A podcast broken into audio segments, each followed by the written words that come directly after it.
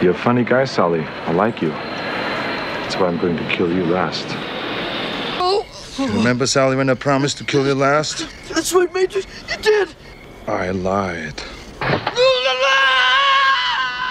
All right, kids, here we go. Next seminar up December 9th through the 11th with a few spots left. After that, February 17th to the 19th, then April 14th through the 16th. Then we have our two day lift shoot fight camp. That's December 17th to the 18th in Wichita Falls, covering all of the lifts, combatives, and firearms training. We do have a couple spots left for our deadlift and power clean camp in Seoul, South Korea. That will be December 4th. Then for squat and deadlift camps with spots on the list, December 11th in Chicago at Starting Strength Chicago, and we just added Long Island to the mix January 21st, all of those squat and deadlift camps. And lastly, we still have spots available for our first camp ever, coached entirely in Spanish, covering the squat and the deadlift. That'll be January 21st in San Antonio at Starting Strength San Antonio. If you haven't heard, the greatest lifting boot ever created is now available for pre order. That's the Starting Strength Lifting Boot. This is our collaborative effort with Justin Boots, so you know it's of the highest quality. If you'd like to get on that pre order list, head over to startingstrengthgyms.com forward slash boot. Speaking of starting strength gyms, we do have a lot going on, a lot more gyms on the list to come, and some set to open. Tampa will be next on the list to open up, starting their pre sale event here shortly in the next month. And just to give you a rundown on who else is coming on board, we have Vancouver, Washington, Colorado Springs, Fort Worth, Indianapolis, Nashville, Atlanta, and of course, Miami. For more information on any of those locations, head over to startingstrengthgyms.com. And for more information on any of the events that I've talked about, head over to startingstrength.com and check out the right hand side of the homepage. From the Aasgaard Company Studios in beautiful Wichita Falls, Texas, from the finest mind in the modern fitness industry, the one true voice in the strength and conditioning profession, the most important podcast on the internet. Ladies and gentlemen, starting Strength Radio.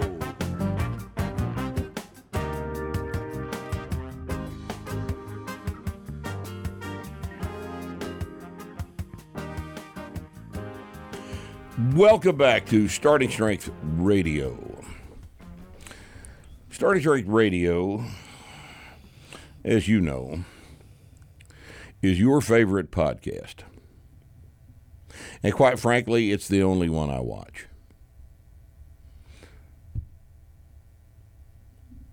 That's how convinced I am of my own superiority. Right? Did any of you guys watch any other podcasts? No, none. Not None? a single one. Not a single one? Rust, Rusty doesn't either. Rusty? Bree. Well, good. You get to keep your job. I listen to I. I listen to re, listen to them again. I mean, I'm not listening to any other podcasts, so if I'm I'm all caught up, I just start over.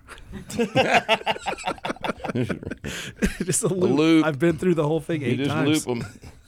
Well, that's good judgment, I'd say. so, we have what we call here in the office. This is in, your in-house term, a Q, paper. Q and A. Wow. Now, this is something we don't normally deal with, but there's some interesting aspects to this wall of text. It's a full page. That's that's just Full one page paragraph. wall of text. it's a I full love how page. there's no paragraphs. So we're going to make an exception and look at this today. This is just a stream of consciousness. And just I won't read all of it Ten because points, some single of it is, spaced. is too too politically delicate, but some of it is useful. So we're going to address parts of this. But first,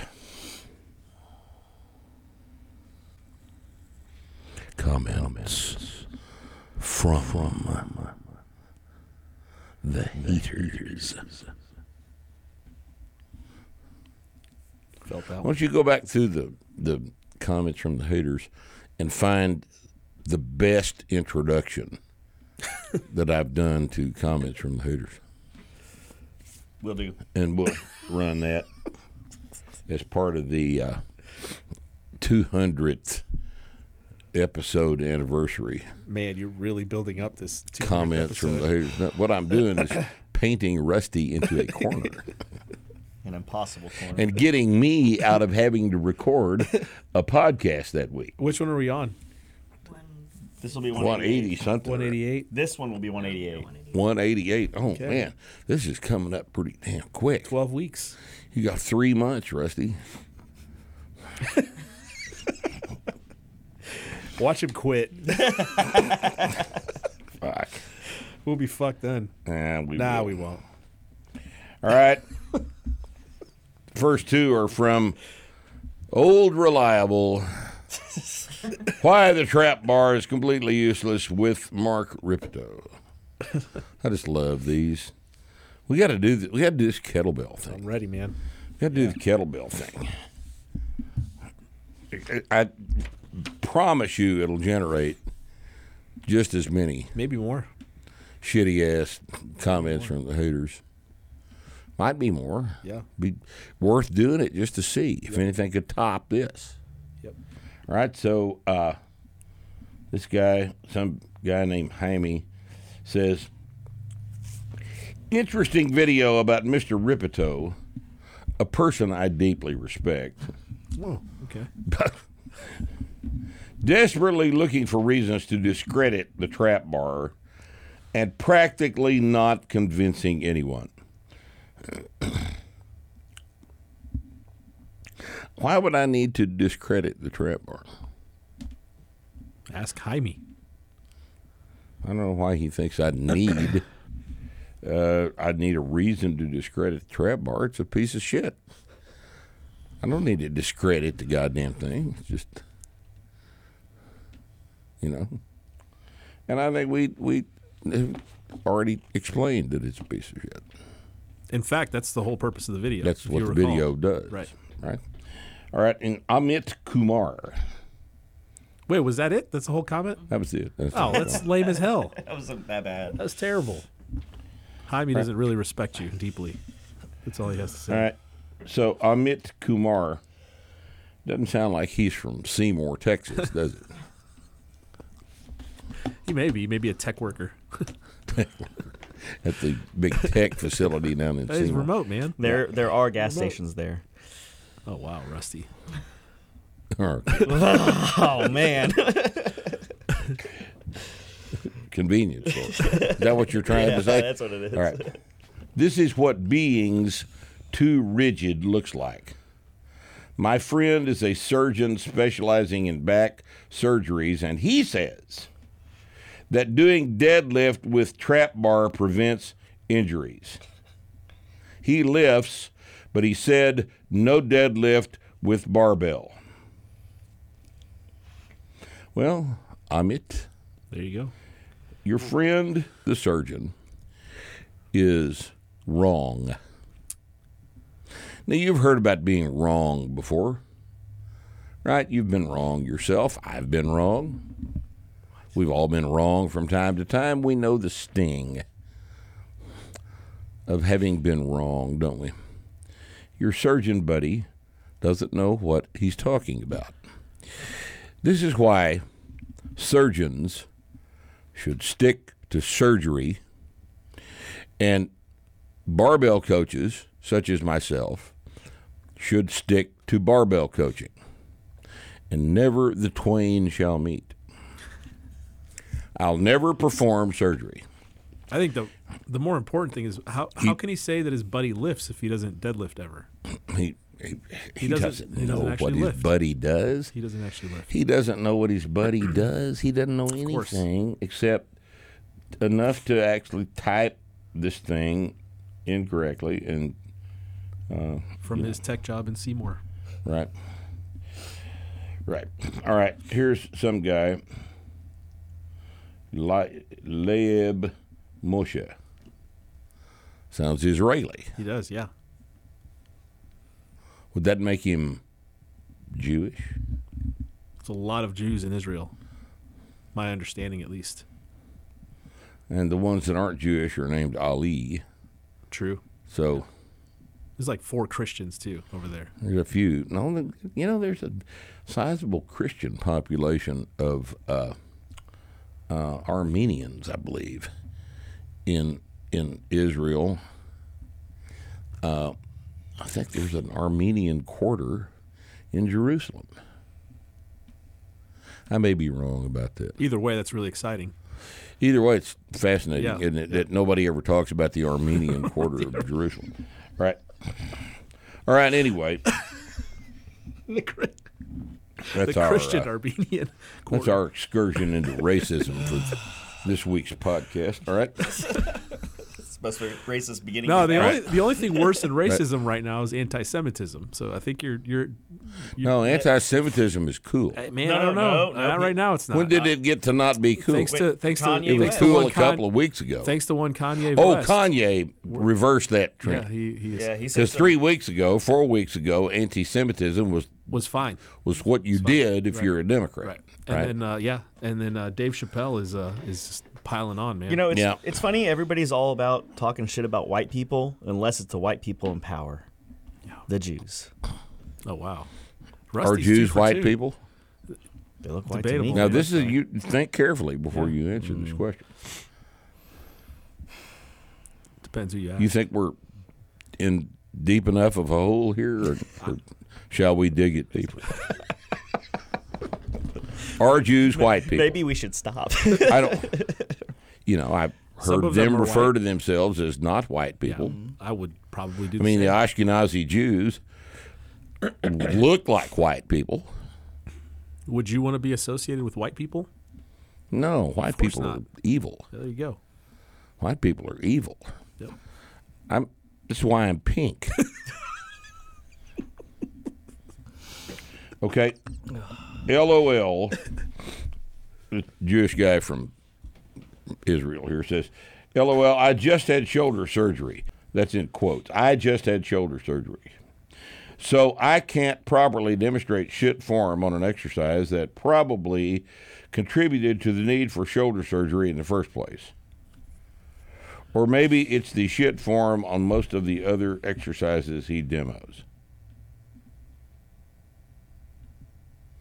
Oh, this is regarding my barbell shrug with Mark Rippetoe Ah. video. Okay. Did I say I couldn't do? I can't properly demonstrate shit form on this. It probably uh, shit form Damn it! I don't. I don't know what he's talking about. He's just mad. I, he's Yeah, just mad in general something. mad because I had a video on the internet and he Right. didn't. All right. All right. Squatting right on day one. Starting strength by Mark Rippletits. Low effort, guys. Low effort. I think we need those peppered in every now and then, though. Oh yeah. Yeah, Yeah. it's like the mortar that holds the brick. No punctuation, no uppercase. Just all right. Now, these are my favorite ones here. This is Chase's 405 press. SB says, with absolute conviction, not a press. not a press. Press is moving the bar past your nose, over your head, with your head passing under the bar as it rises over the top of your head, Did that not happen in the video? which happened in the video. Yes. I believe it did. In fact. He is basically doing a jerk. Oh, This so SB doesn't know what a jerk is. does a jerk not pass over in front of your nose over Well, your head? well, it does, but it also involves the movement of the feet, and of course, yeah, there's yeah, no- all, all that. Hey, all that blah, blah, detail. blah, No, blah. no, no. SB says not a press. Therefore, this was not a press at 405. Therefore, Chase is not stronger than SB. Right? Dropping his shoulders to shorten the ROM required to lock the arms out. Oh, How did he do that? Drop his shoulders? interesting. locking the bar out is with you standing erect with the bar over your head has the range of motion shortened. Yeah. Nonetheless, SB says not a press. Chase will be uh, really sad. He says hear it not a press. The first thing he says is not a press, and the last thing he says is not a press. it's not. That's good. He, he bookends. Yes. It's good. Yeah, it kind of looks neat on Yeah. the page. Yep. Just in case you forgot. Yeah. Okay. All right, Michael wants to know Would you drop the gut if you got type 2 diabetes? Not unless I have to. Which video is that on? What happens when a lifter gets old? Oh, Starting Strength Radio number 35. So oh this man, old. you guys are pouring through these things. Yeah. You know? All right. Advanced lifting does not apply to you. Starting Strength Network previews. All right. I don't know which one that would have been. Who knows? So That was a recent one. Maybe I am confused. Why does everyone in this video giving advice look insanely out of shape, though? This is how I look when I stop working out and just give in to being sedentary at my desk job and accept being obese. It looks like they all have a waist to hip ratio of 1.08 plus and have metabolic disease. See, it looks like that. Okay. Why would I follow this if they can't even stay in athletic shape? This guy's really mean. They say do the program of the guy I want to be like. nobody says that. Nobody's well. Nobody says he, that. he just. All right, this is Jula Basque, who his he's heard this. pretty hateful. I love the flavor. Somebody they said that- the, the tone and the Somebody said that in the bar, and he that's what they say. you know. Uh, a guy who looks identical to me. Why would I want to do the program of the guy who looks identical to me when I was at my fattest, body fat, just eating cheeseburgers? Wow. What's wrong with cheeseburgers? Nothing. That's what they feed you in heaven. After you die from heart That's what disease. the- Dude, all right, type two. all right. Anyway, oh Man, shit. that was a masterful. that was a good. That was a masterful hate comment. That guy was really pissed. yeah, he was. He's really upset with us. he came back to add to that several times throughout the day. He- Yeah, yeah. He he didn't took- submit that just right. You No, know. that took him ten minutes, Yeah. fifteen minutes to write. Yeah, it did. so anyway, that concludes this week's installment. Are these installments or episodes? That'd be a segment. It's a segment. That'd be Yeah. a segment. Yeah. Wouldn't be an installment. No, I don't think so. I don't think so either. Episode would be the whole thing. Mm-hmm. That's right. The whole podcast is the episode, right? Right. Installment The- would be a piece of multiple, a, a piece of a whole. So it's not an installment. That's a, that's know? a segment. It's a segment. It's a segment. It's a segment. Okay. That concludes this week's segment Glad we cleared that up. of like a tapeworm segment. it shares a lot in common uh-huh. with a tapeworm segment of comments from the heaters. It's good. Hey, Zach the Jew, write in and let us know if you think He's you're white. not in here He's this done. week. No, um, He's he's done with us. he's is he done with us? There's a question from him. Oh, there is. Oh, he changed okay. his name, right? No, there's Due not. to the, due to the There's anti-Semitism. Zach Mullench. Oh, that is Zach, is the, Zach Jew. the Jew. Oh, he switched his Yeah, handle. but he's still Zach the Jew. Are you white? Is my question. Chick, Zach Millenchick is still Zach the Jew. Yeah. Well, good. Zach should tell us as a Jew. We have I- I we need- have other Jewish Zach, friends we could ask. as a ask. Jew, are you white? See what he says. We should we should con- should conduct a survey of all of our Jewish friends. Are you white? Ask them if they're white. Ina, the Gillen Waters. Are they still Jewish? I believe so. What do you mean still Jewish? I thought he got out How of do the you club. become not Jewish? I thought I didn't think he was uh he was part correlated with them anymore. oh, his mother's Jewish. You can't escape it.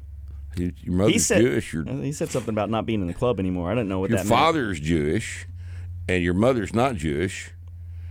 You're just a regular Whatever. person. Regular, Mm. yeah. Regular person. Right. But if your mom's Jewish, it's a matriarchal kind of deal. You know, Okay. for some reason. Well, anyway, fascinating topic. now let's dive into our questions. These are are these all from network subscribers? Well, good. Spiro of the North. And I'm just going to read parts of this because, as I previously said, this wall of text is not. uh, So, it, uh, Spiro, in the future, I want you to, you know, uh, brevity is the soul of getting your question read on the Q and A. All right. To paraphrase. All right, dear pink fat man, or is that fat pink man and beer belly crew? As a swarthy man of an olive complexion, I appreciate the diversity of the Starting Strength community, as diversity is our greatest strength. I've always Well said said. that. Well said. Very well said. We need a redhead hmm. in here. Find us a redhead. They've universally been shunned by all races Yeah. and all societies. Yes, Is that right? they have. Yeah. Yeah.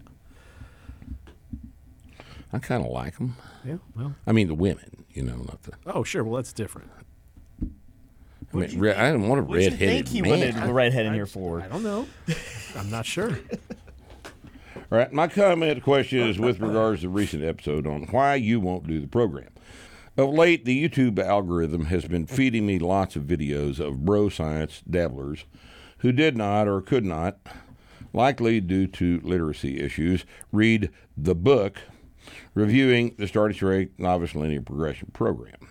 As a result, I noticed a couple of additional things to the things you so elo- eloquently outlined in the episode come up in these reviews. One, the gains are too quick to come, which the reviewers tend to classify as a pro of the program, but as a con, they are also quick to go. That is not true.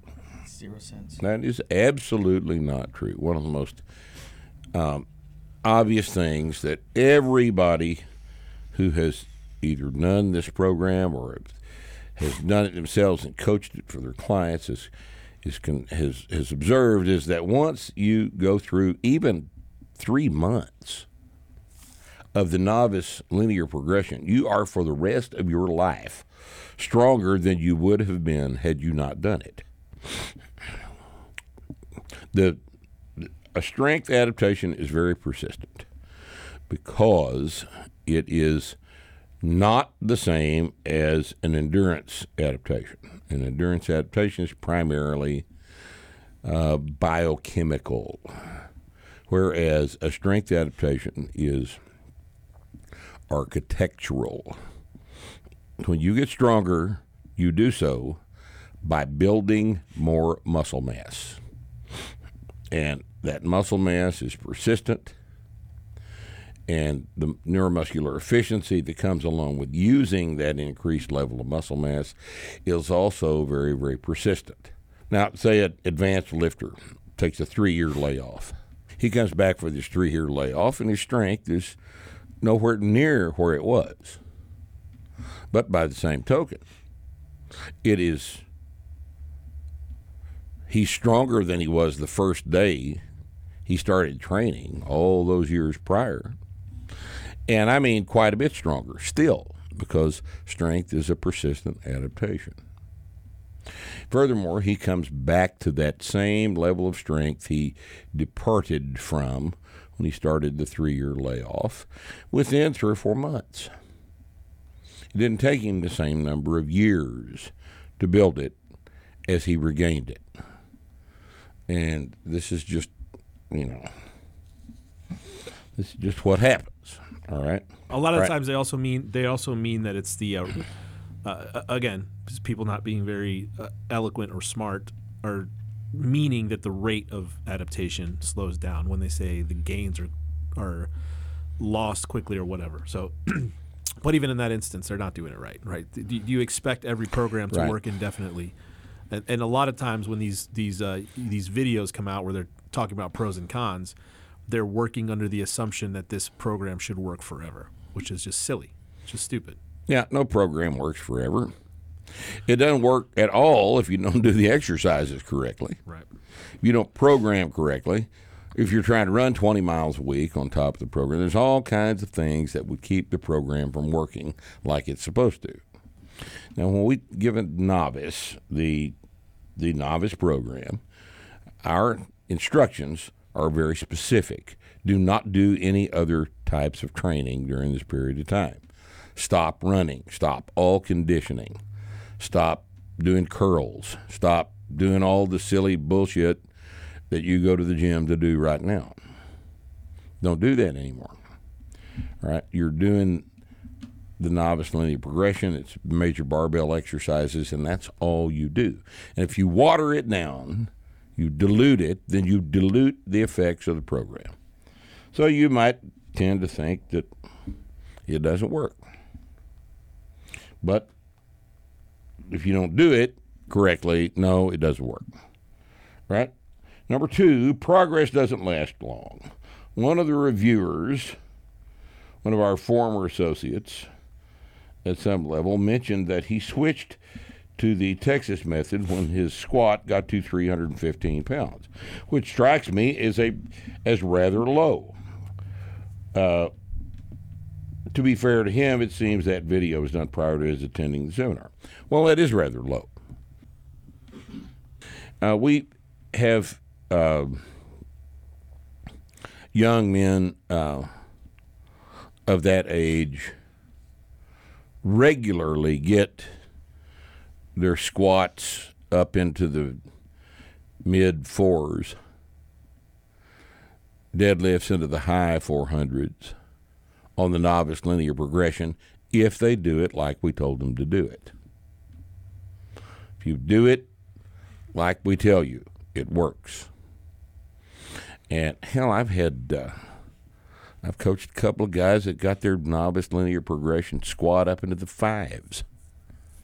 Now those people are are are rather gifted genetically, but it does happen. But if you switched over to Texas method at 315, then you did not have someone coaching you that knows what they're doing. Because that should not have happened.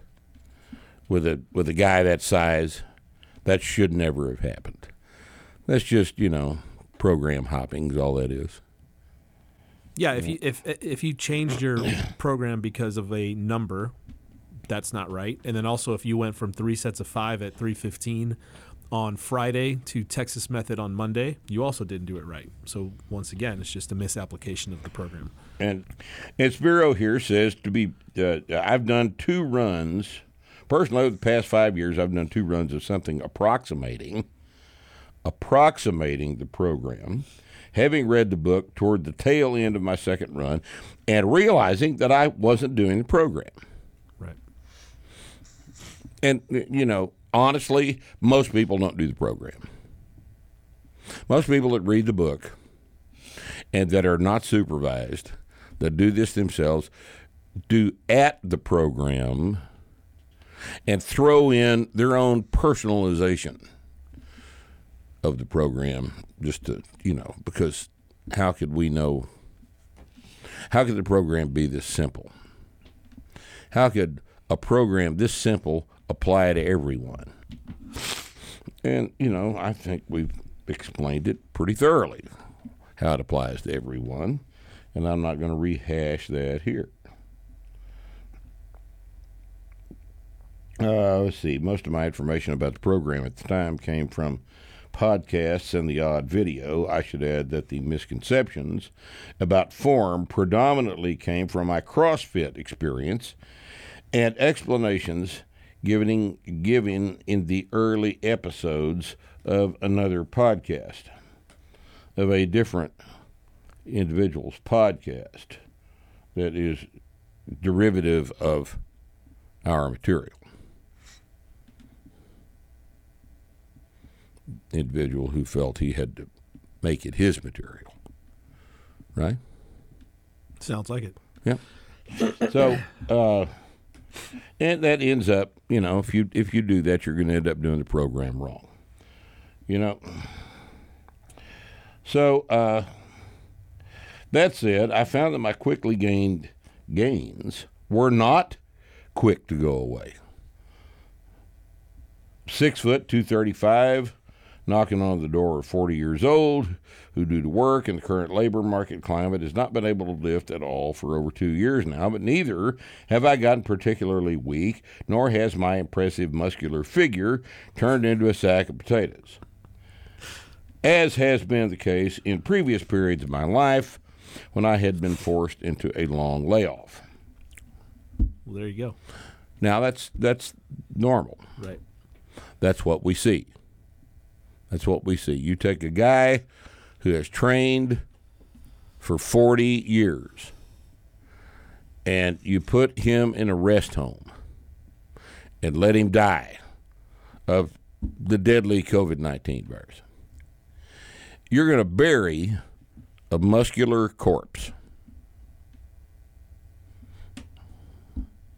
Muscle mass is persistent. Strength adaptation is persistent. Yeah, and he's he's found this for himself. And then uh, you know we get into a whole bunch of numbers I'm not interested in dealing with. So, so uh, the two problems with the course, two problems with the program. So I don't see that those are problems with the program. But I do appreciate your observation that in fact these people that are bitching about the program are wrong. You've heard of being wrong before, right? Everybody's been wrong. Didn't I mention that earlier? About people being wrong. The guy surgeon said you know, it was wrong. Oh, right. Yeah. Even doctors are wrong. Why does that happen? Apparently, yeah, all the time. After all, he is a doctor. If he says it, it must be true, right? He went to school. We got hey, he to is a school, man. doctor. Yeah. He's smarter than you are because he's a doctor. What's been a tiresome two years, isn't it? Yeah.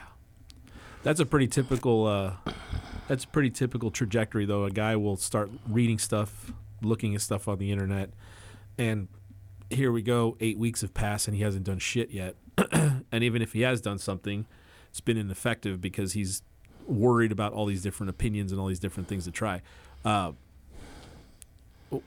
what's the what's the risk of just doing something for eight to twelve weeks and seeing how it works? Like just what's going to happen long term? You're not going to fuck anything up, Hey, even if it didn't work. Run the experiment, because you're already doing shit that doesn't work. right? Everything you've done prior hadn't worked. Right. What's eight to twelve weeks to a guy like you Right. who's just been fucking around, Yep. right? It's really weird. It's really weird. They want to ask everybody what to do before they actually do it. Like Everybody does this program after six workouts. Six workouts is stronger than they were previously. yeah. Every single human being that does this program is, uh, and I don't care how old you are, I don't care what your gender is, I don't care about any of that.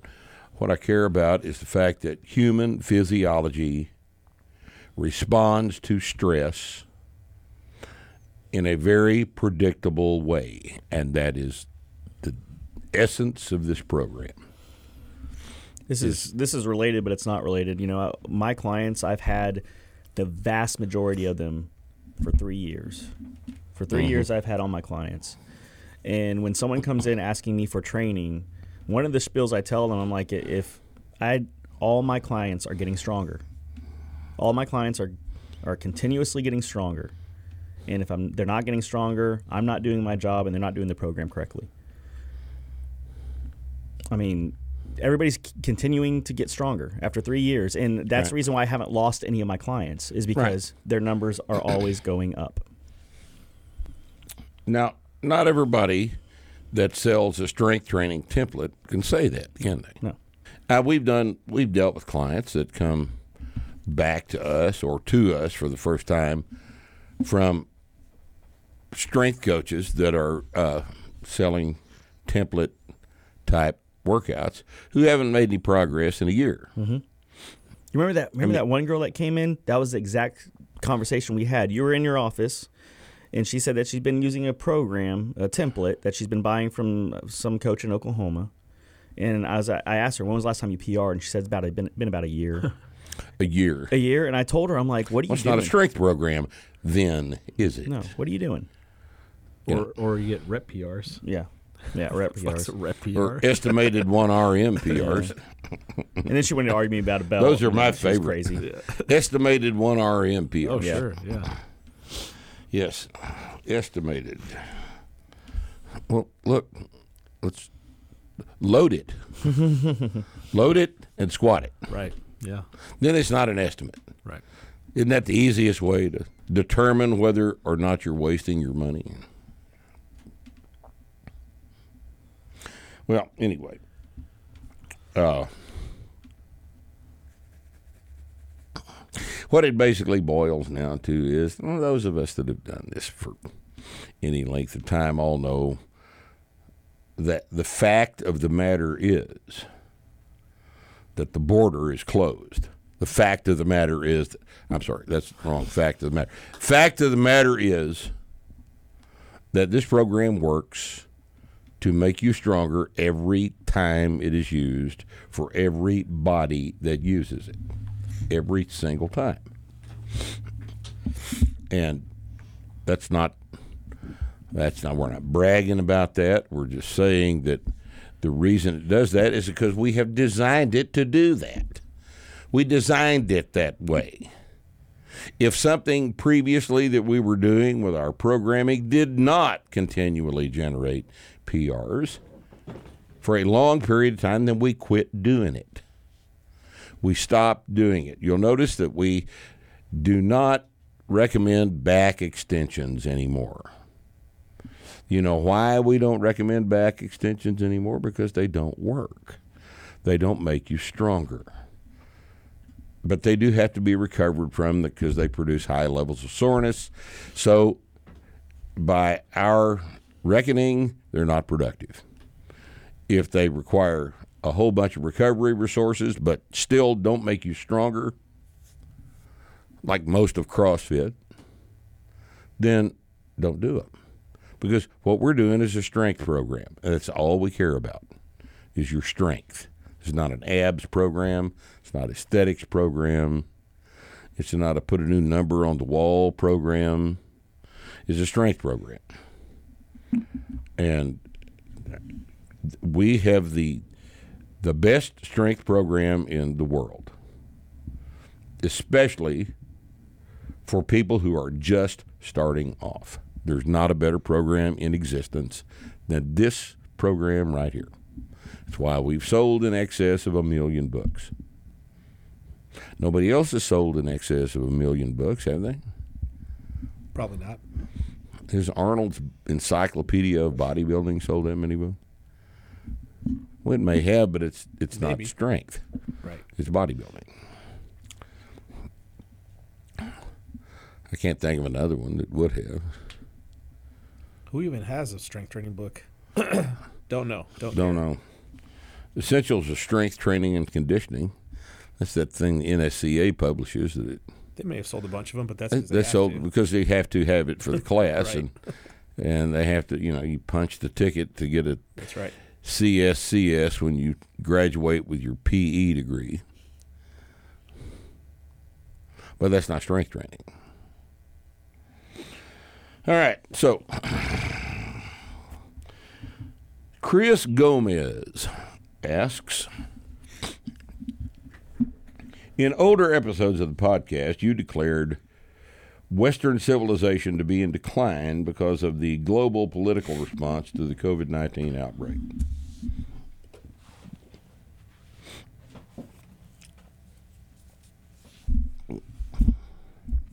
Well, I don't.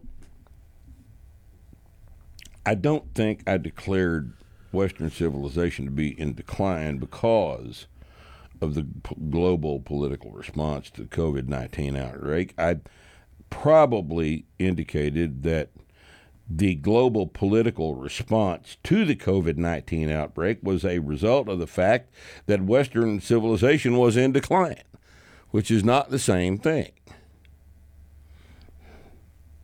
I woke up the other morning at 6 a.m. in an intense panic over the oil levels in my lawnmower. well, I know that feeling. But not long after, began thinking about the same thing. The bigger a civilization grows, more catastrophic and tragic the consequences would be were it to collapse.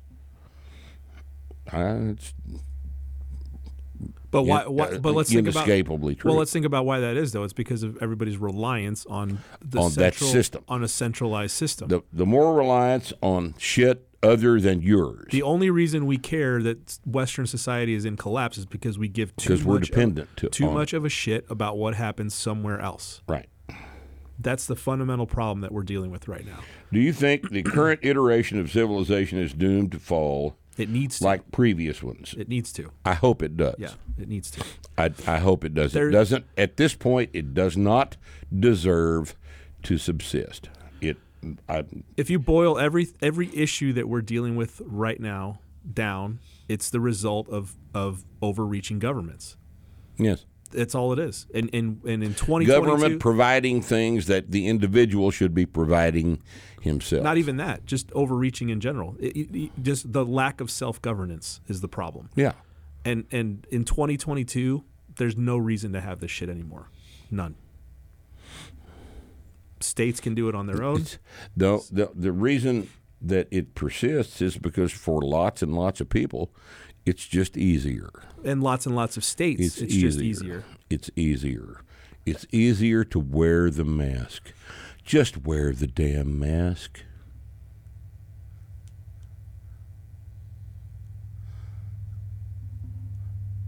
Pay attention. Go get fucked. No.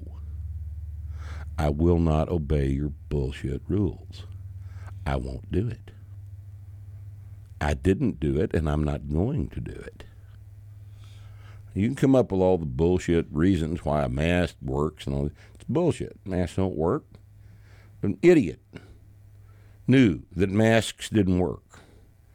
Two and a half years ago, all the research done on masks had shown that masks don't work. But you know why you did it? You know why you wore the mask? Because you didn't want to look like an asshole. And that's the only reason. Your subservience to this Western civilization thing is why you wore the mask. It was it was a statement that you made about your willingness to comply. It was not public health. It was virtue signaling. And that's all in the fuck it was. All right. Filtration does not prevent viral transmission. They're two different problems. Okay. But the fact that everybody was willing to do that at the drop of a hat, I mean, just suddenly overnight, everybody had a napkin on their goddamn face. That was a terribly important signal that some of us paid attention to. And I believe that it signaled a civilization in decline. If everybody in a culture is willing to do something stupid just because authority dictates it, you've got a you got a problem with that with that culture. That it's is a, it's, problem. It's a systemic problem. It's not just the other team. It's it's both sides. We're about to elect Donald fucking there Trump aren't again. both sides. No, there are two sides. We're about to elect Donald fucking Trump I don't. again I don't in think we- 2024. Watch. I don't think. watch it Nick, happen. we can't even get the goddamn Congress. Well, either elected. way, either way, You know, either you, way, you, you, you, you. I don't believe that you're going to have another Donald Trump president, Well, he'll run. He'll- And even if he doesn't run, even if he doesn't even run. if he doesn't run, you've got a whole bunch of people that are really fucking excited about it. Oh, yeah, you, Really you do. In excited. fact, the the, the, you do. the greatest vaccine salesman in the history of the world is about to run, and everybody's really Yeah. fucking excited about it. No, I know what you're saying. And then the- I know what you're saying. And then, and then, the, Uh, you, know, you know, you got everybody worked up in Texas about Beto becoming the goddamn governor. First of all, he was never going to become the governor. But, but who cares? Let him become the governor, and then let him try to take the ARs. Let him try to what? How would that happen? Can't. See, we all we all live Physically under this, impossible. We all live under this fantasy, like some shit that's happening over there is really going to affect us, and it will uh, in the short term because gas prices will be fucked up. It'll all work itself out, though, won't it? Eventually. I don't know that it will. I don't know that it will. Uh, one way it will work itself out and gas prices will come down is if enough people die and demand goes Well, down. When you de- delegitimize the power, when you delegitimize it by just completely fucking everything up, that's how it that's how it gets fixed, right? I don't know that it gets fixed. It gets fixed in some way. I, it's it it it evolves in a direction. Yeah. All we're doing, But right, I don't you know. here's- Fixed all we're implies doing- a positive thing. All that- we're doing that right ha- now is just playing the same game every four years. Yeah. the same fucking game. It's going to No, go on forever you're right. and ever. Every And it's generation, been going on for forty or fifty years. Yeah, every is- single got- generation does the same thing over and over again.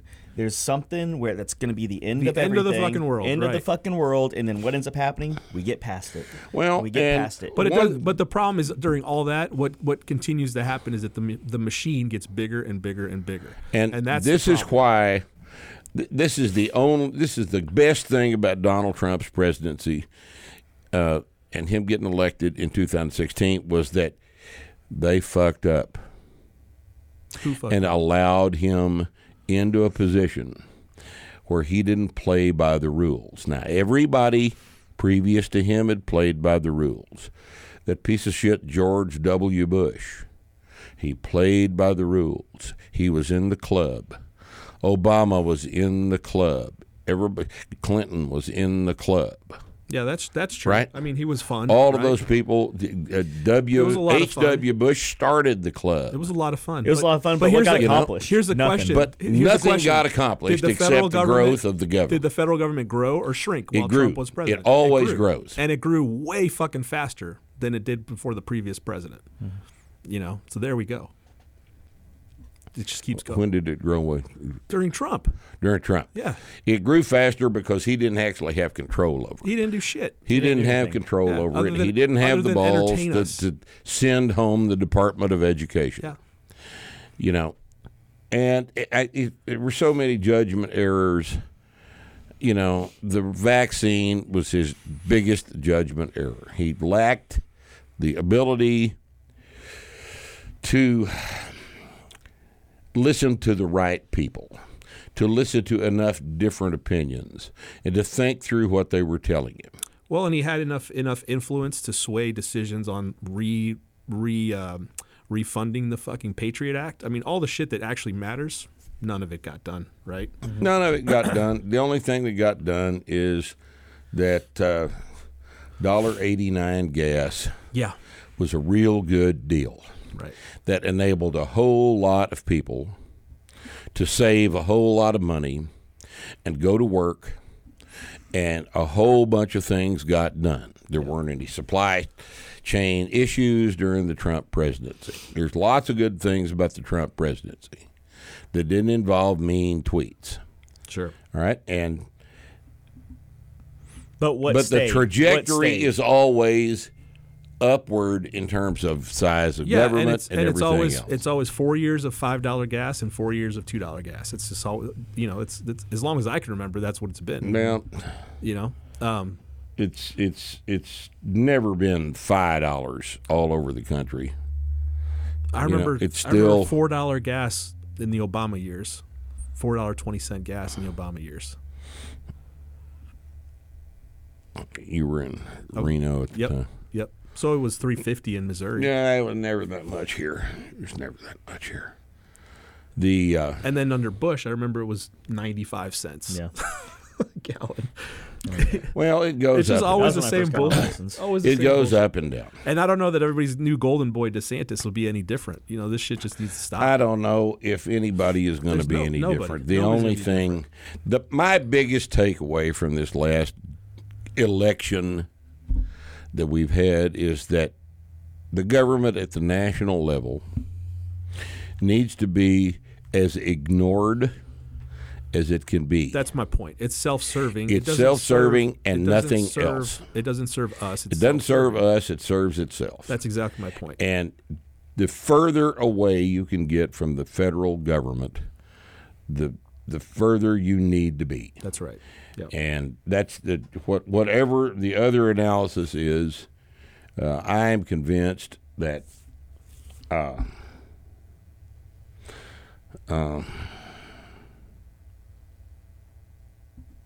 nothing good is happening here. Nothing good is happening. And and that and, and if everybody could just focus on that exact point that you just made, everybody would be much better off. Oh, much better Because all this getting pissed off and uh, raging at the other side, at the Democrats and the left, and then them getting pissed off and raging on it's a fucking distraction because they always win. They always win. The the They have it fixed going. up so that Of they course. always win. Of course Yeah. they do. Yeah. They have it fixed up that way. And uh, they're not going to unfix it. Right. Neither side benefits from having a bigger government. And and none of us realize that. Bigger government is um, more expensive government. And the more money, the, what, what everybody fails to understand is the fact that government is a non value added proposition. All right? Now, say what you want to about Bill Gates, but Bill Gates added value. value, sure. Right. He added value. He fixed it up so some jerk off like me, sitting in front of my computer, can handle as much data as it previously would take an entire office of employees to handle Right. in a week. Yep. You know, say what you want to about Bill Gates, but he added value. There's not one government employee that adds value, except maybe the Corps of Engineers. Yep. And nothing that those guys do doesn't uh, it involve an involuntary exchange between them and us. You know, we can choose to use Microsoft products or not. And a lot of people chose not to. Yep. You know, a lot of people chose not to use Microsoft products for one reason or another, but that they didn't make us Right. use Microsoft. Yeah. And then, But if we did use Microsoft, suddenly some jerk off at his computer like me can do as much information handling and handle as much data as yeah, it's just unthinkable. and talk to anybody you want, right? But what is like what is, what is the what is the function of a of of in a modern world in a modern economy? What's the function of a federal government? It's to provide protection, I guess, uh, which can be done without the federal government. Um, through treaties or, or whatever, right? Mm-hmm. Um, and then the second thing is just to transfer wealth. That's all it That's, is. that's it, which is in their interest to do. It- that's exactly right. Yeah, all Yeah. the incentives are aligned The- in the wrong fucking direction there. the richest precincts in the United States in terms of income per capita are all somehow in the neighborhood of Washington D.C. Right. Yeah. I is there another function? Yeah, I mean, I guess they've become kind You of You get a- one of those jobs, you keep it for the rest of your life, Right. and you don't do anything that adds any value to anything else but you. right. Yeah. So We're fucked. we're- that doesn't get us kicked off of YouTube. Nothing. will. What was the question originally? I don't even remember. Question was uh, Western civilization. Oh, the decline of Western civilization. Yeah, and I think I think that's undeniable. Yeah. I think that's undeniable. Yeah. What does that actually mean though? Because what when should when, when- happen has not happened, and what should not happen happens all the time. Right. What does it actually mean though? Because when the Roman Empire collapsed, what happened? You get a bunch of different countries. Shit keeps going. You got a bunch of different countries. Yet finally, you had racial equality with the Germans. You know, Germans became racially equal to the olive-skinned Mediterranean types. Yeah. You know, they marched in and took over and shit. Yep. speared a bunch of people who had it coming. Is that the Visigoths? If you could spear Mitch McConnell, I mean, it'd be good, wouldn't it? Probably, yeah. Well, probably, or Probably be good for everybody. I, I don't know that it'd waste. I don't time. see a downside. Yeah. I don't see a downside to it. Oh, somebody else. I see a lot of- pick it back up. I see a lot of upside No. to the old lampshade treatment for you know a lot of people. You know, I see a lot of good that you know. Pfizer is trying to kill the wrong part of this population. Yep. If Pfizer would would release some kind of a Holocaust in the D.C. area, leave the buildings, you know, like a neutron bomb. leave the buildings and sterilize the face of the planet from bureauc- bureaucrats. Now that I could I could get behind if I'd buy their stock. Yeah. Situation like that, right?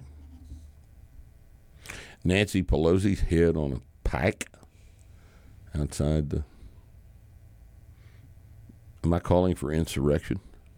Oh yeah, you're inciting violence. Actually, Inciting violence. Well, you better edit that out. It's a federal crime Yeah. In fact, is inciting violence federal crime?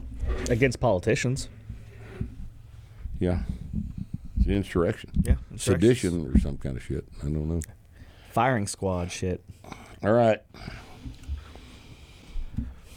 Now, Frank asks, what do you think of electric cars? Would you ever buy one? Uh, I'm not going to buy one. If they ran on nuclear power, that'd be great. I, I'm not going to buy one because I'm an environmentalist, That's right. and I'm not going to. I'm not going to Burn all that coal to charge a car. Well, how much? Uh, how many rare earth metals are in a Tesla, More than and where do they come from? more than the uh, and how are they mined? And how are they refined? And how are they shaped into batteries? Well, even if it wasn't for the rare earth metals, all the coal it takes to power one is no, I'm I'm talking about the car itself. the car itself. All right, the car itself cannot be produced in an environmentally friendly way. right. Yeah. It can't. It can't be done. It can't be done.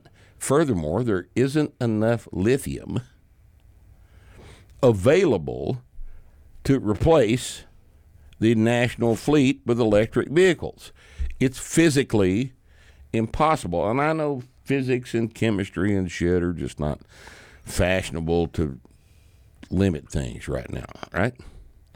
But I'm telling you, this all of this shit about electric vehicles is, uh, you know, California mandating or Well, again, that- you- like, once again, you just, electric cars, fucking Teslas are ba- are cool as shit. They're fast. they're fast. They're Oh, cool yeah. looking. They do a lot of cool stuff. But But you can't idea that replace all cars with Tesla. again the the market will fix that up, right? Yeah. Yes. It- but once again, if you're going to mandate, the, market. if you're going to mandate that people have electric cars, and then not, the and then market is the law. and then your power grid goes down Right. the week after you the, say that the market is the law. All right? The market is the law. The California State Assembly is not the law. It's not even a decent suggestion. But the market is the law. I'm now, the market for electricity is part of that law.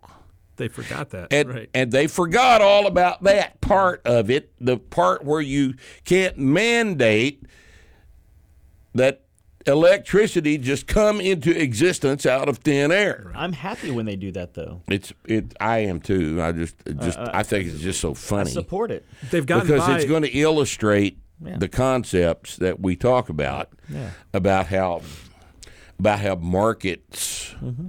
are are what functions here.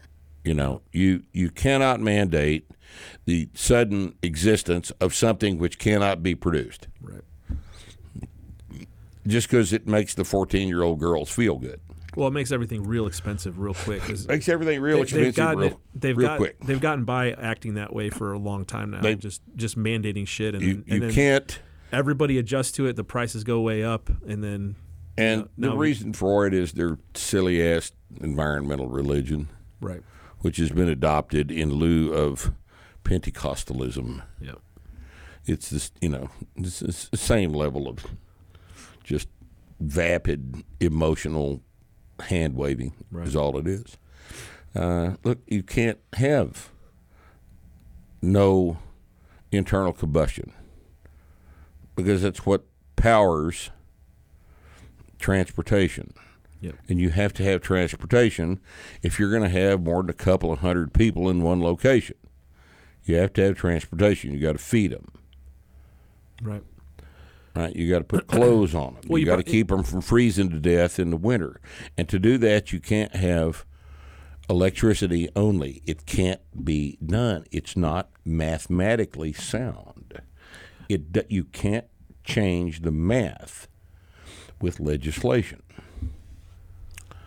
At least not right now, right? I mean, and, and either You way, know? legislation shouldn't be involved, right? If you if No. if this is what you want, somebody's got to do it, and somebody's got to convince everybody that it's a good idea. Usually by offering something and make it cheap. So usually by offering something that's better and cheaper and Mm-hmm. more reliable and maybe more environmentally friendly, that's great. I mean, Yep. if you if you provide somebody the option, Yep. here's a diesel truck and here's this this vehicle that produces no emissions and they cost the same and they have the same capabilities. Which one do you want? Most people will probably pick the one that produces no no uh, no emissions, right? Because why not? If Because why depends on fuck how expensive it is to run. That's what I'm saying. That's They, they yeah. cost exactly the same. So my point. costs the same to operate.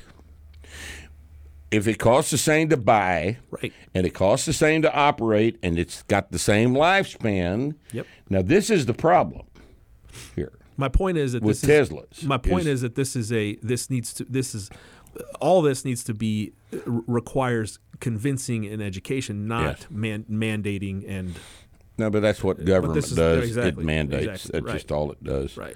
It doesn't have any other mechanism by which it operates. yeah. I mean, is it, is it a good idea or is it just not? And if you have to enforce it through fines and guns, then it's not a fucking good idea. no. right? This is Not a, a good it's a weird analogy, but it's it's like cellular phones. You know, they went from the big bag phones to this guy, which is relatively affordable, and it happened naturally. It happened over time. Yes. And it didn't And happen because the- everyone the, has one. California State Assembly legislated. Decided Yeah, everybody exactly. needs a smartphone. It's it's it's Yeah. the same thing. It's it's the exact same concept. Right. No, it, it's precisely and exactly the same concept. sure, Yes, that's absolutely it's true. pretty basic stuff. Now, it's amazing. if if they came up with an electric car that met all those criteria, I might have one. Fuck yeah! If it went I zero the to torque. sixty in two point three seconds, you'd drive Yeah. the fuck out of that thing. Yeah, sure you would. Hell yeah. You know, if it would, if it had a 300 mile range, Sure, sure. you know, if it was something you could reasonably do, if it was, if it was cheap to operate, Yeah. you know, if I could keep it 300,000 miles, is there a Tesla with 300,000 miles on it? I have no idea. You know, I don't know. but Tesla's not the problem here. The problem is the no, state of batteries whatever, are the problem. the state of whatever saying you have Ba- to have this. Batteries are the problem. Batteries are the problem, and they are mandating batteries. exactly. and we don't have any. Their batteries are hideously expensive. And, I was and- reading something the other day. I posted this on the board. Those of you that don't watch the read the board on a regular basis are missing a whole bunch of information. You know how much copper is in each one of those wind turbines? 1.6 tons of copper wire in every one of those wind turbines. in other words, if they weren't heavily subsidized, you wouldn't be able to fucking sell them. they don't sell them outside the context of a subsidy. Well, that's But- what I mean. You but wouldn't be able more use them. important than that, what I'm saying is, how much copper is there to be mined? Well, yeah, right. How much copper? It's finite. It's a this- finite resource. You can't make more Sure. copper. Sure. You once you dig it all up. Yeah. And if it was a viable technology that people wanted and that uh, that worked well, they're not. they'd it- figure out they'd figure out a It way. would make money. They, would figure out a way to not use copper. That's right. They figure out a way to. to And they don't make make money. so- That's And the they thing. can't They're, use- they're horribly inefficient. But they can't use. They can't figure out a way to not use copper. And exactly the Right. same way with the with the lithium you're talking about. by mandating the electric car, you could very well just be retarding the the the advances in technology on the Mm-hmm. batteries. Because if lithium is a finite thing, it's going to be real fucking expensive to keep making making these batteries. In fact. guess what? We need to figure out a better way to make batteries that doesn't involve lit- lithium Right. or whatever, right? But now all of a sudden you're going to have the state of Cal- or the federal government subsidizing the batteries because you have to because how the fuck is everybody going to afford electric cars? Right. And now we're stuck with a Right, and then the premature government owns technology. part of your car. and you're stuck with a premature tech, and your mm-hmm. and your car can be turned off, mm-hmm. Right. right? Yes. They don't want you driving. They just go. Yeah, they, yeah. All right. So anyway, Can we have a happy time? Anyway, I think all right, elec- happy electric cars- Here, James Rogers says, I've been talking with this guy who is over 70 trying to convince him to start lifting. One reason he does not want to is that he has had spinal fusion surgery. Not the whole thing, just a few vertebral segments. What do you look for with regards to setting the back for squats and deadlifts when a lifter has had spinal fusion surgery and a segment of his back will not extend or flex? If the spine cannot move, how can you tell if the loading has exceeded what the back musculature can handle? Well, uh, James, here's the situation. Where in his spine is the fusion? Is it lumbar? Those things don't work very well, right? But the the, the the basic thing here is this statement. What do you look for in regards to setting the back for squats and deadlift when a lifter has had spinal fusion surgery and a segment of his back will not extend or flex? The back does not extend or flex under the load anyway. The the role of the musculature surrounding the spine is to keep it still. The guy can train with spinal fusion surgery.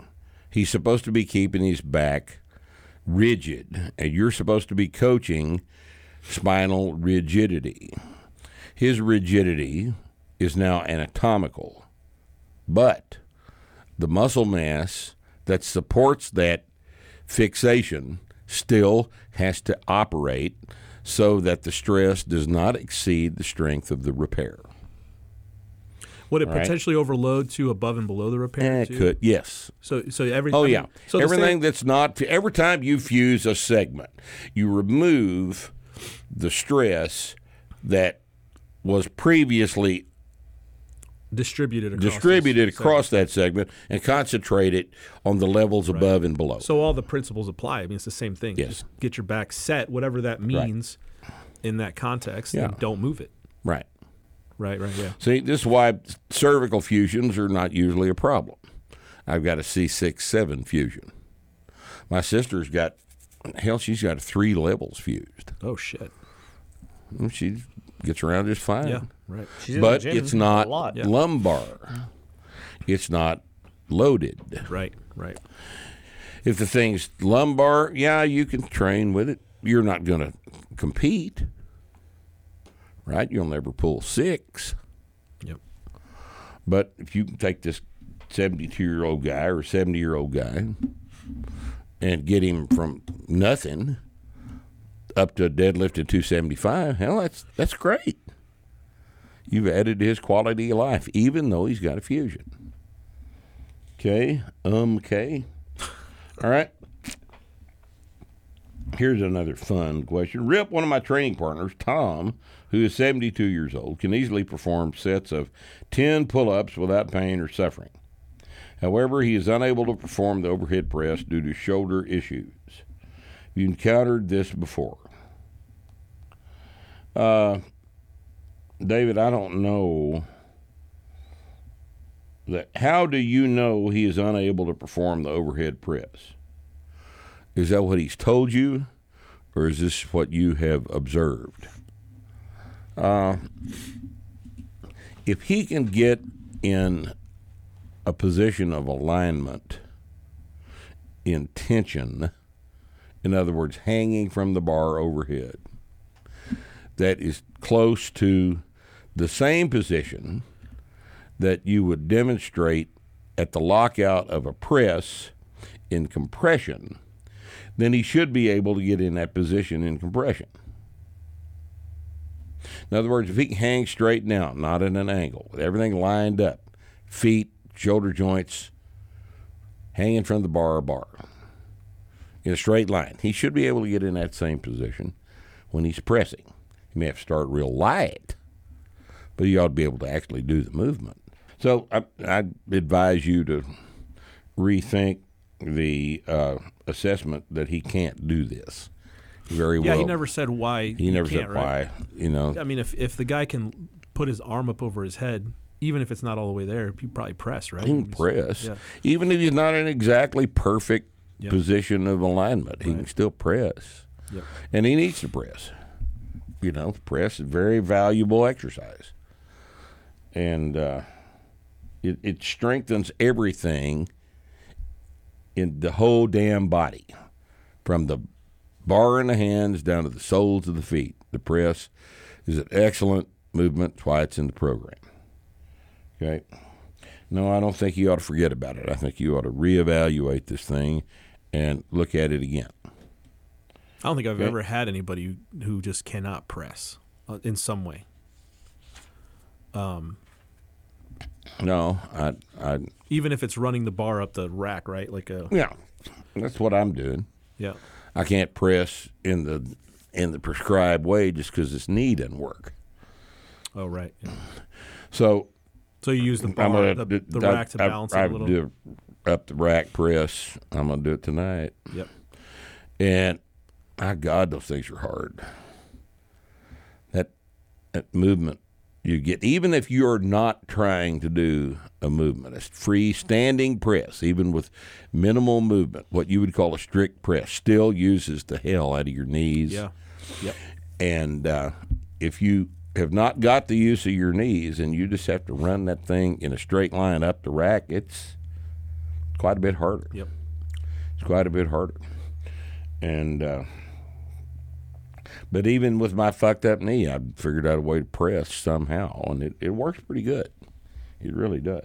Okay, Zach Millenchick, who's no longer Zach the Jew, but is now Zach Millenchick, asks, Rip, you dismissed concerns voiced over factory farming as essentially BS. I know that almost all vegan crap is lying, childish propaganda. But from the little I've read, much beef, pork, and poultry is produced by producers keeping huge flocks in tight quarters on concrete, which necessitates liquidizing their shit, causing leakage and pollution, causes all sorts of diseases, which justifies the use of antibiotics, which then affect the quality of the meat. Same with much of egg production and dairy. Could you educate us city folk how much that actually goes on and how hard one has to work to avoid the bad practices? All right. Well, that's an interesting question, Zach. City people just don't understand things like this.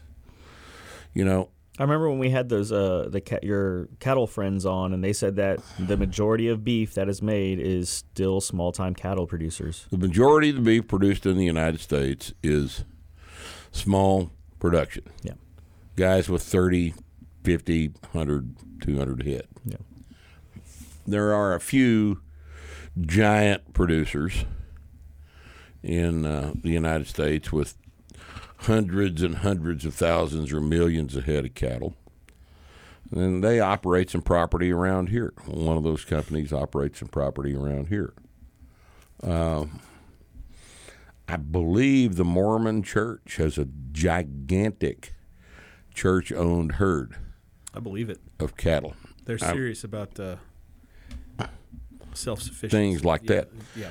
Uh, so there are a few giant producers of beef, but all right, beef is a um, With beef, it won't work any other way, right? you you you you have to understand what pasture is. All right, pasture is land that can't be farmed for one reason or another. It can't be farmed. It's on a slope. It's got too many rocks. The soil is shitty and would require too much fertilizer to make the make the crop profitable. Sounds like Wichita Falls. Yeah, in fact, Yep. in fact, it does, and that's why my 180 acres is pasture, Right. and we raise cows out there. Uh, you know, if you're happy to live in an area like Wichita Falls that is subject to drought periodically, even pasture gets kind of shitty, right? But uh, cattle are raised not in look. Concrete floors are expensive. Pastures are not. Uh, Did he mention the concrete floors with, with beef? Is Yes. that- yeah. I mean, there's some fucked up Yes, shit. I've, what little I've read, much beef, pork, and poultry is produced by producers keeping huge flocks in tight quarters on concrete. Yeah, you just can't do that with beef. But with, Now, with you can't do that with beef. chicken and pork, there's some fucked up shit going on. Yes, pork production is the best example of factory farming that I can that I can illustrate. Uh, pork production is fucked up. Yep. It's a there are a few big companies that keep giant buildings full of pigs, and the pigs are never outside. Uh, they live their entire lives in this building, being fed, fed up to slaughter weight, slaughtered, and uh, now uh, it's that's a very efficient way to produce. Sure. And if you'll look at the price of pork, you'll see that that's reflected in the price Right. of pork. Right. Pork is is good. Pork production is evil, Yep. but beef is not produced in factory farms because you can't do it. Can't do it, yeah. Beef graze. Porks are uh, pigs are omnivores. They have to be fed completely differently than pigs than than beef do. Cattle graze. They eat grass. They share that in common with uh, elk. Elk are grazers. Deer are browsers. Deer, goats, and sheep are browsers. And browsing means they use they eat leaves and shoots and forbs and things like that as a major percentage of their diet. Grazers use grass as a as a major percentage of their diet. So if you've got you know all of the all of the small operation beef guys that I know of have a bull or two or three bulls, depending on size of the operation, and they have a bunch of of uh, of cows, mama cows, and so the the bull breeds the mama cows. I'm having to explain this. bull breeds the mama cows. Eleven months later, mama cow gives birth to a calf, and now you've got something on the ground that's worth money that wasn't there before. And depending on when you kill the that beef, he's worth X amount of dollars. When you sell the that beef, he's worth X amount of dollars. Now, most of the beef in the United States is sold through grocery stores. And the it's amazing when you think about it, but the amount of space on the shelf that the grocery stores are willing to set aside for the trays in which the beef is packaged determines the age and weight at which the cattle are slaughtered and processed. You know, you get a five year old steer, great big 1,700 pound steer. His sirloin steak is that big. Where are you going to put it in the shelves? So they, they don't do that. They kill them when they're 900 pounds because it's easier to sell. Yeah, who's gonna buy? Nobody wants to buy. half pound sirloin. Nobody wants to buy heavy beef anymore. That's what you heard the term heavy beef. That's what that means. It means that the animal was heavy when he was killed. Right, heavy beef. It has a different flavor than than nine hundred pound beef. And you know, it's a, I prefer it myself. But you're right. The price tells you everything you need to know, right? I mean, if Right. uh, the, the beef is priced accordingly because the shit's hard to hard to produce relatively. But look at the price of pork. Look at the price of chicken. Price of chicken, price of pork. And anybody who's anybody who's, Chickens and pigs are factory farmed, and I'm I'm real sorry about that, but, But I don't like chicken and I don't eat a lot of pork. if you've so- paid attention to, to the shit that you buy, when you've bought a really good chicken, or you bought Mm-hmm. a chicken from somebody you know, or you bought pork from somebody you know, it tastes really damn good. Yeah, it's a much better quality product. There's no doubt about it. Like the beef we just bought right. this, this past year, I bought two beef. Carmen bought one from a producer over in Nocona, and uh, those cattle were probably thirteen hundred pounds when they were killed. Uh, the guy that I bought them from was one of the owners of the plant, and they hung that beef for us for four weeks. It's four week dry aged beef. This you can't buy this in the store, and it's good. It's really good. You know, and that beef had been the extent of the factory farming that had been done to that beef is the guy had had those those cattle in his pens part of the day to feed them twice a day for about 120 days. He'd been feeding them, but the rest of the time they're out in the pasture. So he feeds them morning and night. They come in. The rest of the time they spent wandering around out there, you know, in the pasture like cows do. And I, I don't know of an operation, a beef operation that does not rely on pasture for the vast majority of the lifespan of the animals. That's just the nature of cattle. Okay, I don't care what the vegans and their propaganda say. That's just the way shit is. All right. Now here's another thing about dairy. Uh, there's a bunch of dairy farming going along, uh, going on down south of Wichita Falls, and the dairy guys down there feed alfalfa. That's where most of the alfalfa grown in this region ends up is in front of dairy cattle, and uh, they're not they're not kept in buildings. They're milked in buildings, but they're not kept in buildings. You know, they've got big lots, and they go out there and lay around all during the day, and those animals are very well taken care of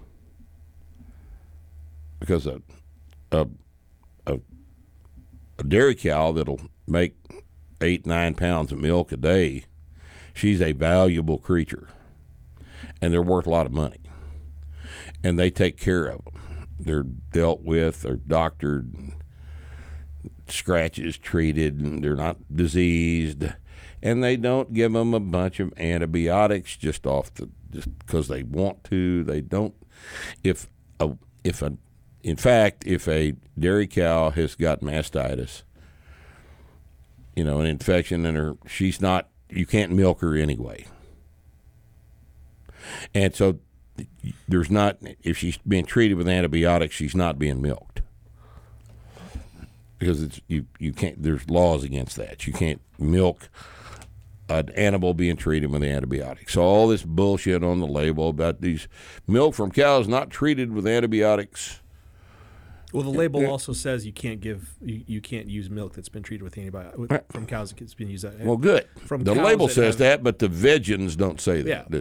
It, there's The always little vegans just lie about it because they're well, the, no. The funny thing is the label says no antibiotics, no whatever, and then Right. it's got a little star, and at the bottom it says we can't fucking sell you milk that's been. we, we, we- couldn't even if we wanted to we could we couldn't sell you milk.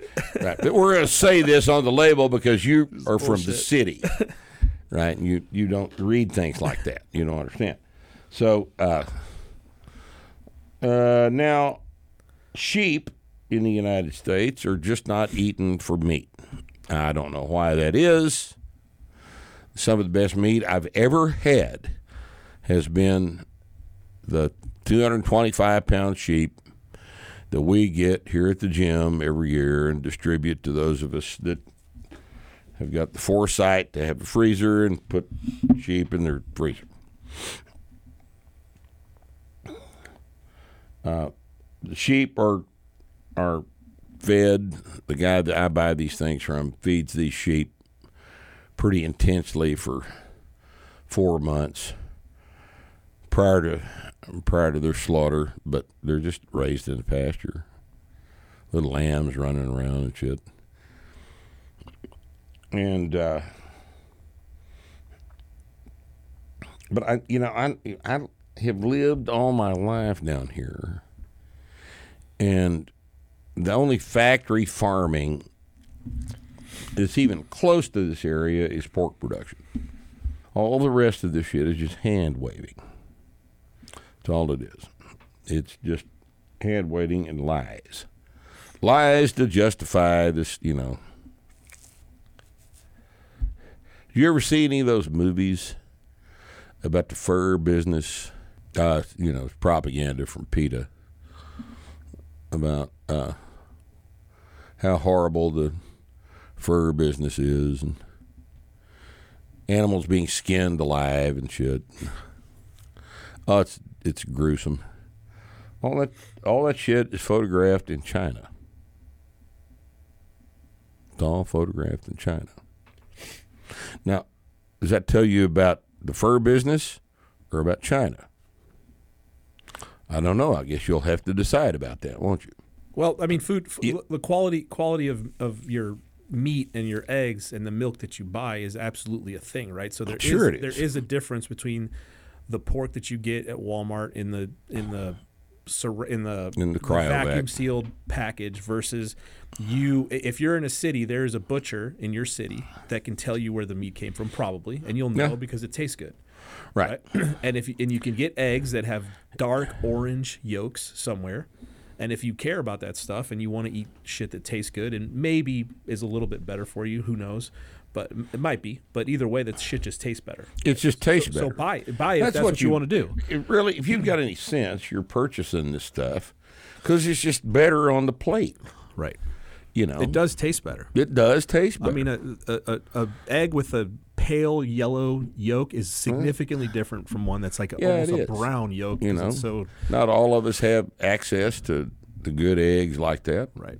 But you know, and and by the same token, if you're going to eat eight or nine eggs a day, you may have to go to the cheaper. Sure. You know, if, if money's an issue, then it's going to be you're going to have to default toward the lower quality stuff. If it's just the protein that you want. Well, what else you- are you going to eat, right? What else are you going to eat? Yeah. You know, everything that everything that's protein costs money. You're, well, I mean, know? yeah, you're gonna eat a bar. Uh, any bar, just eating a, even if the eggs are f- whatever factory farm or whatever, I, I would guess it'd be better than just eating a fucking bar, right? Sure. Yeah, come on. Sure. So, uh, you know, there are things about uh, eating meat that uh, gross a lot of people out. All right. But the fact of the matter is, is humans are omnivores. Omnivores eat meat. Pigs eat meat. Pigs are omnivores. You know, we got a feral hog problem in North Texas. You had any in your yard yet? I've heard them. I haven't seen them. I've They're around. They're all over the place. They're a problem on the highway at night. Yep. There's a bunch of wild pigs out here that you guys can come hunt. They've never been in a factory farm. and I'm telling you, that 150 pound pork It's supposed to be good. I've good. never had it. Yeah. It's good. It's as good as you can get. Yep. You know, now it gets up around 225. It gets a little, eh, a little chewy. It's a little chewy, a little blinky tasting, but it's but 150 pound, 100 pound pigs, that's delicious. Oh God, it's good. You know, I'd like to get a little bitty one and see how he tastes. I bet he's good too. Yeah. You know, there's a bunch of that shit running around out here. Yeah, it's not just here. Nope. I think It's all ever- over ever- they'll- Texas. They'll, let you kill them. You've been seeing them on your land? Oh yeah, had them out there the whole time I've been there. Yeah. The feral hog population, I don't know if it's stable yet or not. I, I don't know. I know this drought has hurt them. Droughts hurt everybody, All right, right, yeah. but uh, yeah, they're all over the place. I don't know how far north they've moved. I've seen billboards in Missouri, which I don't remember. I don't remember ever seeing them as a kid. Billboards for I, yeah, even Uh, hearing about feral hogs. hogs. Yeah, exactly. exactly. watch for hogs Yeah. on the road. Yep. Yeah, I, they're they're wherever it's warm enough to where they won't the pig little piglets won't freeze to death. Oh right. Uh, that's probably where they'll be. Someone on You know- Park Road hit one. That thing had to have been 400 pounds. And It's that There's a that, bunch. that line across the Yeah. the country will be wavy with you know with the uh, uh, changing weather and stuff.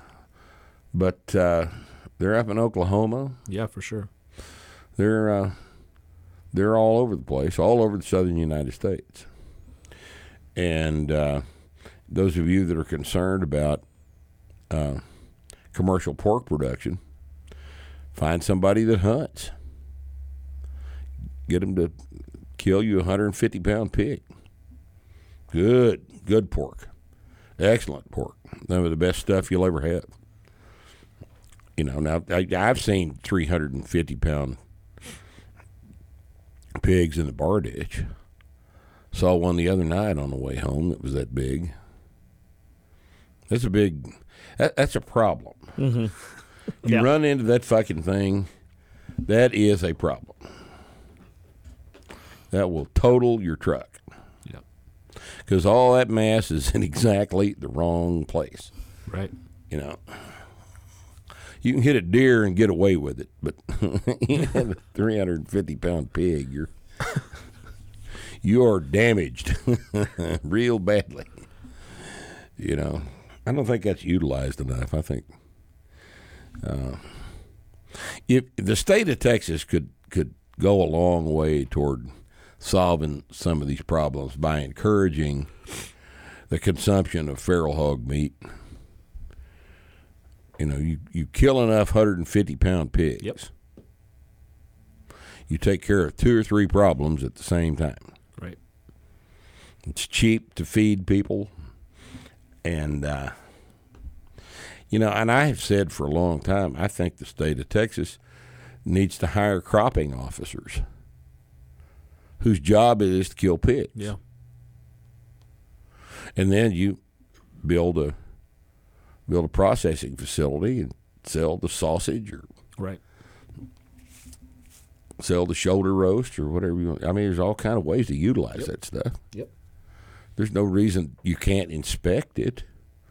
It could be state inspected. That meat will inspect.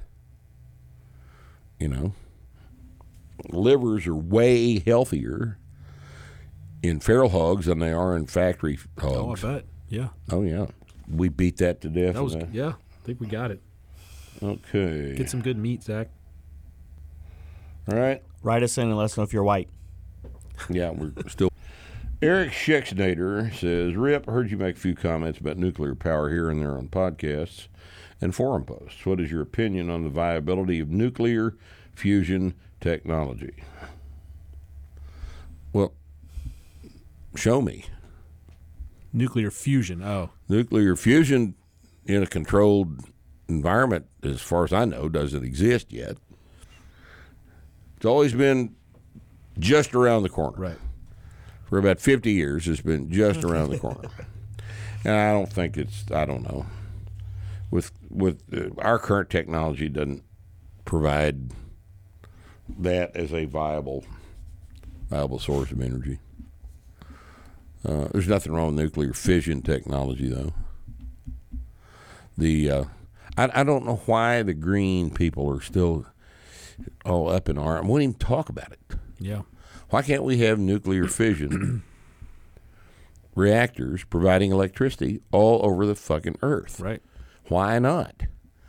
I mean, if you've got thorium reactors, that don't produce any byproducts at all. But we can't even talk about those. It would solve a whole bunch of problems, wouldn't it? Whole bunch of problems that maybe somebody doesn't want solved. Right. Hey, maybe that's an issue. Right. Huh? You know, the nuclear waste thing, I've talked about this before on the podcast. Nuclear waste is not a problem. You take it out into the great big middle of the Pacific Ocean and drop it off the ship into the mud encased in concrete, and it's gone. It's gone. It's gone from the planet. It, it's submerged in 20 or 30 feet of mud in a concrete shell and goes, you know, rides rides the ocean plate into a subduction zone 50 million years from now and it's gone. It's just gone. And there's not a there's not a viable argument against that, but we can't talk about nuclear because it's just It's you know, too too elegant and simple of a it's too simple, it's too cheap, Yeah. it's too easy to implement, and somebody's not making enough money off of it. Well, that's it. Yeah, that's all it is. Yeah. All right, let's see. Frank asks, I haven't heard much discussion on this topic. Is sports remedial massage a good thing for lifters to do regularly? I don't currently, but there are more frequently more frequent back tweaks and niggles starting to appear as I'm getting older. Niggles. Is that racist? Sounds suspiciously racist. sounds racist. This is a spicy episode. the way it is. oh, I don't know. I don't think massage helps anything. I've certainly tried it. Feels good. I wouldn't go as far. Everybody likes to have sore muscles bashed on. They're Yeah. certainly, you know, it's certainly good. But in terms of this foam rolling craze, I I've tried it. I don't see that it helps a damn thing. Yeah. You know, I think it's Did he ask? Wonderfully painful. does he ask if lifters ne- need it? What was his the f- Well, question? his question is: is uh, it's a good thing for lifters to do regular? no.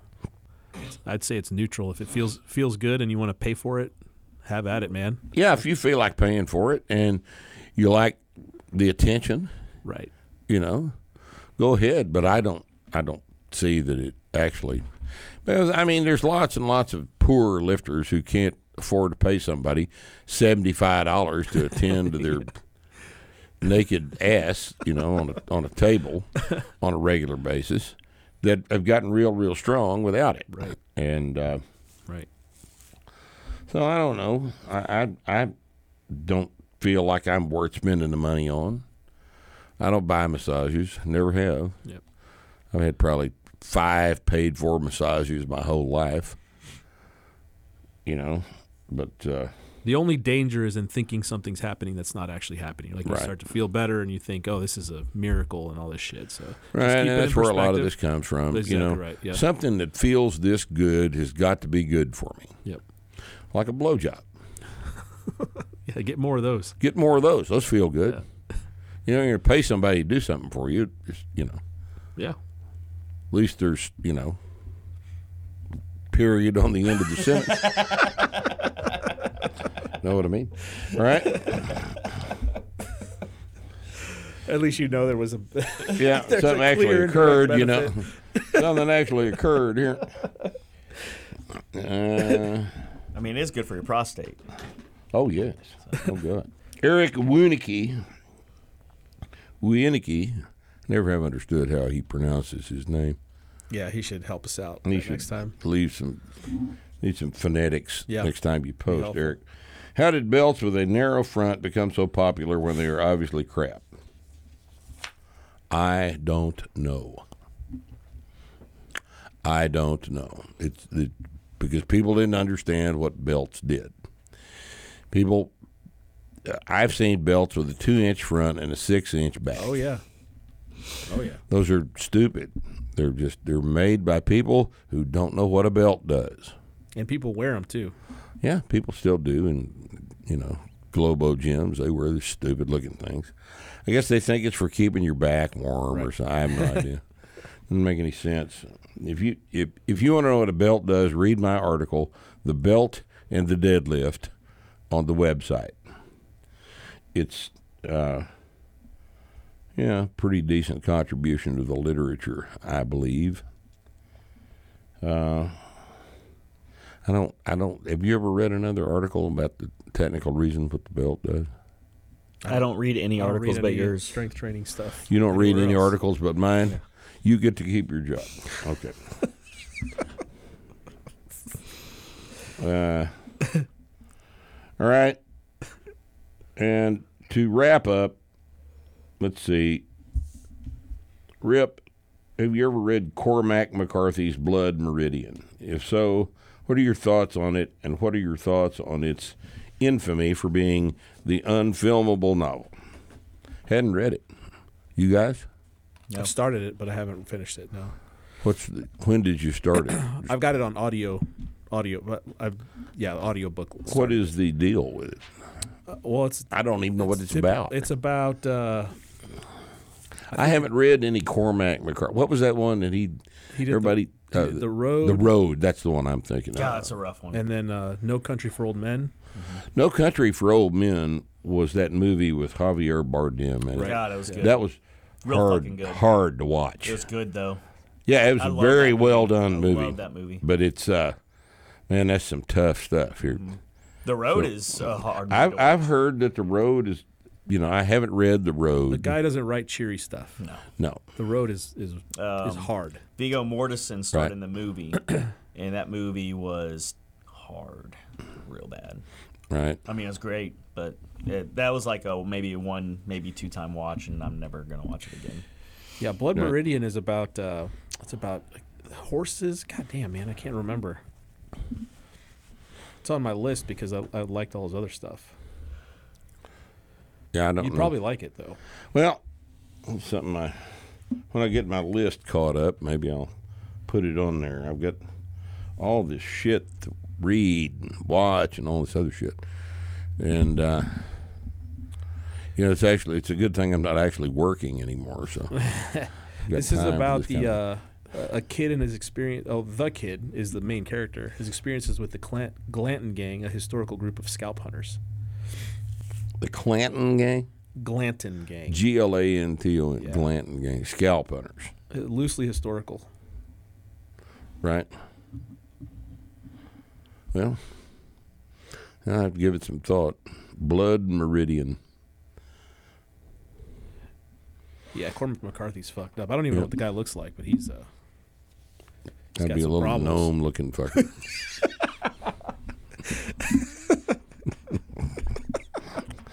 Probably. I don't know. I don't know. He may show up over here one afternoon and just whip our ass. he's You know? six three, two eighty. Six three two eighty. What'd you say Press about my is four oh five. Beat up Now, cowboy. you, you, you had some a gnome? Is that Really? A gnome? He looks like Rippetoe. Uh, what's his name? Um, oh shit. It looks like Charles Bronson. yeah, he looks like Charles Bronson. Well, Charles Bronson's a man-looking man. You know. yeah, he's a man-looking man. Yeah, well, good. Good for Cormac. Cormac. God, I'm sorry. He's Burt 89. Reynolds. Burt Reynolds. He looks like Burt we- Reynolds. Looks like Burt. I always mix those two up. No, Yeah. he, he looks like a, they had a baby. Bronson or Charles Bronson and Burt Reynolds. Well, he's 89. I think I could take him. I don't know, man. I don't know. He knows lots of tricks. we'll just shoot I'm your sure. all right, so that's all of it. All right, so let's let these poor bastards get back to dinner here. All right. Sounds good. All right. Thanks for joining us. I hope we've, you know, entertained you at least for a couple hours here. And, uh, you know, if we have, tell all your friends. If we haven't, just keep it to yourself. Okay. See you next time. Starting Strength Radio.